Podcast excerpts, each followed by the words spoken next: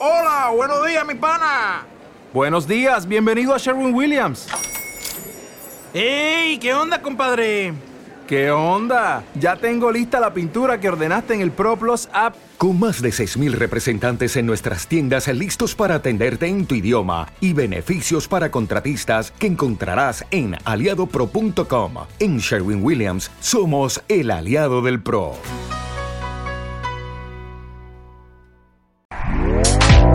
Este podcast forma parte de Evox Originals. Disfruta de este avance.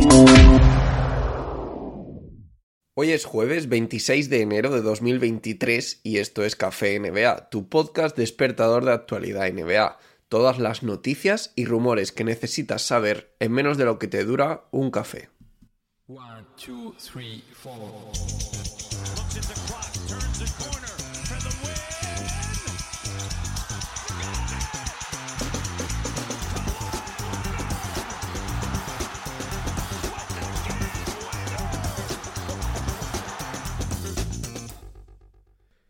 Oye, una sugerencia. ¿Qué os parece si hoy reventamos el botón de me gusta? Vamos a ver si llegamos a los 100 me gusta en un café NBA. Sería la primera vez que lo conseguimos y la verdad que me parecería guapísimo. Si lo hacemos en el próximo café NBA, voy a sortear una camiseta de NBA entre los fans del podcast. Bueno, y hoy volvemos a estar hasta arriba de rumores NBA, incluso ya tenemos nuestro primer traspaso, ya os habréis enterado todos, pero por si acaso lo vamos a repasar. Además os traeré alguna que otra noticia relacionada con la liga, con el All Star y también una un parte de lesiones totalmente actualizado que creo que os va a merecer la pena escuchar, donde repaso como siempre las lesiones más importantes, así como las recuperaciones, las vueltas, los regresos tan esperados. Vamos ya, sin más, porque lo de hoy os aviso de nuevo va a ser largo. Empezamos por ese trade confirmado ya. Los Lakers han adquirido a Rui Hachimura de los Washington Wizards a cambio de Kendrick Nunn y tres segundas rondas del draft. Eh, justo esta semana había unos comentarios de Rui Hachimura cuando empezaron a sonar los rumores, donde después de hacer una actuación donde anotó 30 puntos, igualaba su career high de anotación, dijo algo así como que él solo quería jugar su baloncesto, que quería estar en algún sitio donde le quisieran, ¿no? Algo así como eh, somewhere that wants me as a basketball player. Que la verdad que fue una expresión que a mí me impactó muchísimo escucharla de un jugador tan joven y sobre todo porque tampoco es cierto que nunca ha llegado a encajar en los Wizards, pero también es cierto que tampoco ha estado ahí como en rumores a tope siempre ni nada, así que sí que fue como un poco agresivo de pronto escuchar estos comentarios. Pues bien, no tardaron mucho los Wizards, no sé si también alentados por ese comentario y ese mal carácter, digamos, de Hachimura o, fuerte carácter simplemente, pues eh, finalmente hicieron el trade bastante rápido, muy rápido para lo que yo hubiera pensado y no sabemos si este traspaso de Hachimura puede ser el lanzamiento definitivo para que de una vez empiece a haber traspasos, porque la verdad es que está la cosa muy tranquila y seguimos sobre todo con rumores y son los que os voy a contar ahora. Como sabéis, los Toronto Raptors son uno de los equipos que están más presentes en la liga, que parece que tienen que ser los llamados a moverse por la situación del equipo y por los jugadores que tiene a disposición, ¿no? Se habla muchísimo, ya os lo he contado en algún otro podcast, de Gary Trent Jr. y de Fred Van Vliet como las dos grandes movimientos, ¿no? Los, dos grandes jugadores que se pueden mover por parte de los Raptors, aunque también algún que otro rumor se hablaba de OJ Anunobi y de Pascal Siakam.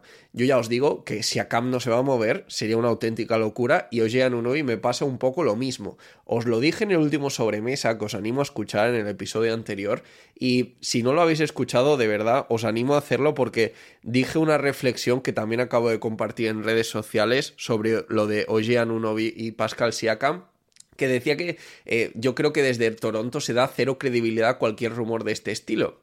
Pues bien, Bruce Arthur de Toronto Star filtraba que los Toronto Raptors han rechazado una oferta donde le ofrecían tres primeras rondas eh, un protected, es decir, eh, sin ningún tipo de restricción de lotería ni de top no sé qué ni nada, o sea, totalmente libres por OJ Anunobi y que los Raptors lo han rechazado.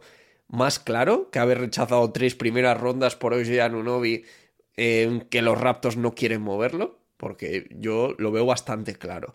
Por otro lado, hay varios equipos que están interesados en Trent Jr., en Fred Van Vliet. Se habla, por ejemplo, de una posible oferta por los Orlando Magic para llevarse a Trent Jr. a cambio de Mo Bamba, que a la vez eh, parece que está listo para ser traspasado o algo así, se ha filtrado desde su entorno y al mismo tiempo también se ha llegado a decir algo de Los Ángeles Clippers por Mo Bamba, pero bueno, de momento lo que sí que parece firme es esa oferta bueno, firme no, porque la verdad es que aquí todo hay que cogerlo con pinzas, pero sí que se ha escuchado esta oferta de Mo Bamba por Trent Jr., que sí que sería algo que encajaría bastante más en lo que ambos quieren. Los Raptors quieren sacar algo por Trent Jr. antes de que sea agente libre no restringido, seguramente cuando rechace su player option este verano y al mismo tiempo están interesados en un pivot. Además, los Orlando Magic siempre han tenido esa mm, bi binotomía en el puesto de pivot que con el que no se sienten del todo cómodo, están siempre repartiendo mucho los minutos y tampoco sería de extrañar que se queden ya de una vez con uno de los dos y que dieran alas libres a Mobamba en este caso para liberar ese puesto de pivot y conseguir a un jugador con algo más de experiencia que no le viene mal a los Magic, aunque Trent Jr. también es muy joven, pero bueno, que les pueda ayudar a subir el nivel del equipo ahora que incluso eh, están, parece, intentando competir, ¿no?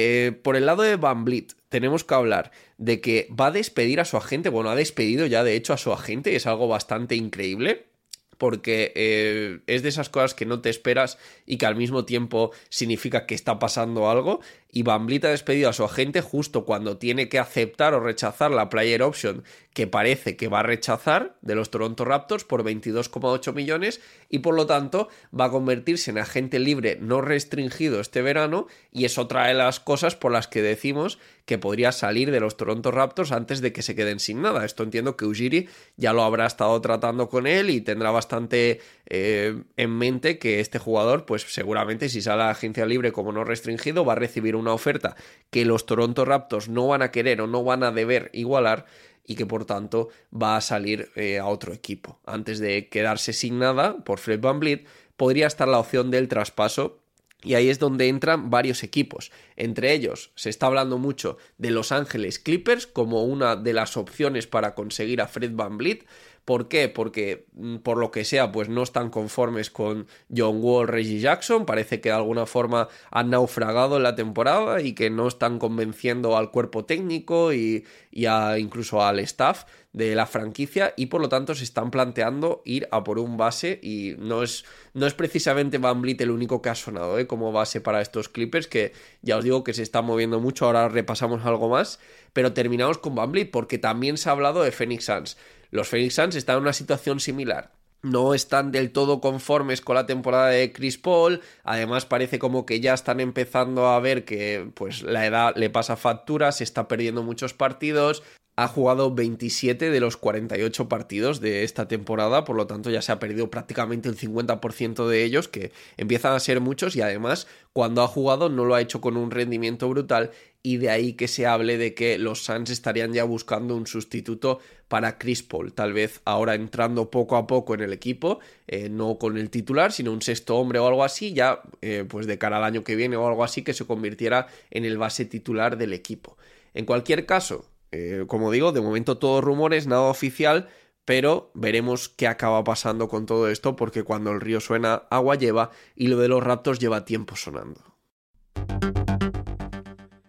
Vamos ahora con los Clippers porque os contaba eso, no están a gustos con John Wall, no están a gustos con Patrick Beverly, se está hablando bastante de, perdón, Patrick Beverly, ya están los Lakers, eh, Reggie Jackson, no están contentos ¿no? con el rendimiento de sus bases y se ve que están buscando a un base experimentado que les pueda dar ese saltito en playoff y se hablaba de Fred Van Vliet, os lo acabo de contar, pero también se está hablando ahora de Kyle Lowry, que ya sabéis también que nunca ha terminado de encajar del todo en Miami y que tampoco sería una locura que hicieran este movimiento, ya que Kawhi Leonard precisamente ha compartido lugar con estos dos jugadores en Toronto, tanto con Kyle Lowry como con Fred Van Vliet, así que de alguna forma podría también ser una medida para contentar un poco a Kawhi, que por cierto está volviendo a demostrar su mejor nivel en los últimos partidos. Y como os decía antes, también vuelvo a los Suns, ¿vale? Porque aparte de ese interés por Fred Van Vliet, también se estaba hablando de otros jugadores como Terry Rozier o Emmanuel Quickly. Y aquí hay un tema muy importante que parece que está a punto de suceder, que es que el nuevo propietario, Matt Ishbia, está muy cerca de completar por fin ese mm, el asumir completamente el mando, la propiedad de los Suns. Y eso ya os lo he dicho en algún otro podcast, creo que más de debate, no tanto en el café bueno, de hecho creo que sí lo mencioné en el último café, haciendo referencia al primer sitio de debate donde lo mencioné, que fue el Power Ranking con Nacho Losilla. Hablo totalmente de memoria e improvisando, ya os pido perdón.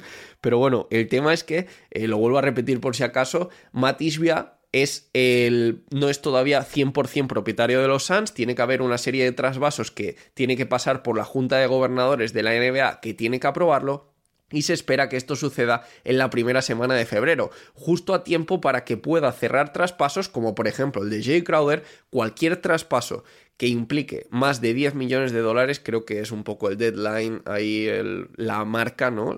el límite que tiene que superar pues cualquier traspaso que supere esa cantidad tiene que ser aprobado por el propietario anterior, por Robert Sarver, hasta que se haga este traspaso definitivo a Matt Ishbia. Así que bueno, eh, desde luego que es una situación que compromete a los Suns y que está limitando mucho también su capacidad. ¿Te está gustando lo que escuchas? Este podcast forma parte de Evox Originals y puedes escucharlo completo y gratis desde la aplicación de Evox. Instálala desde tu store y suscríbete a él para no perderte ningún episodio.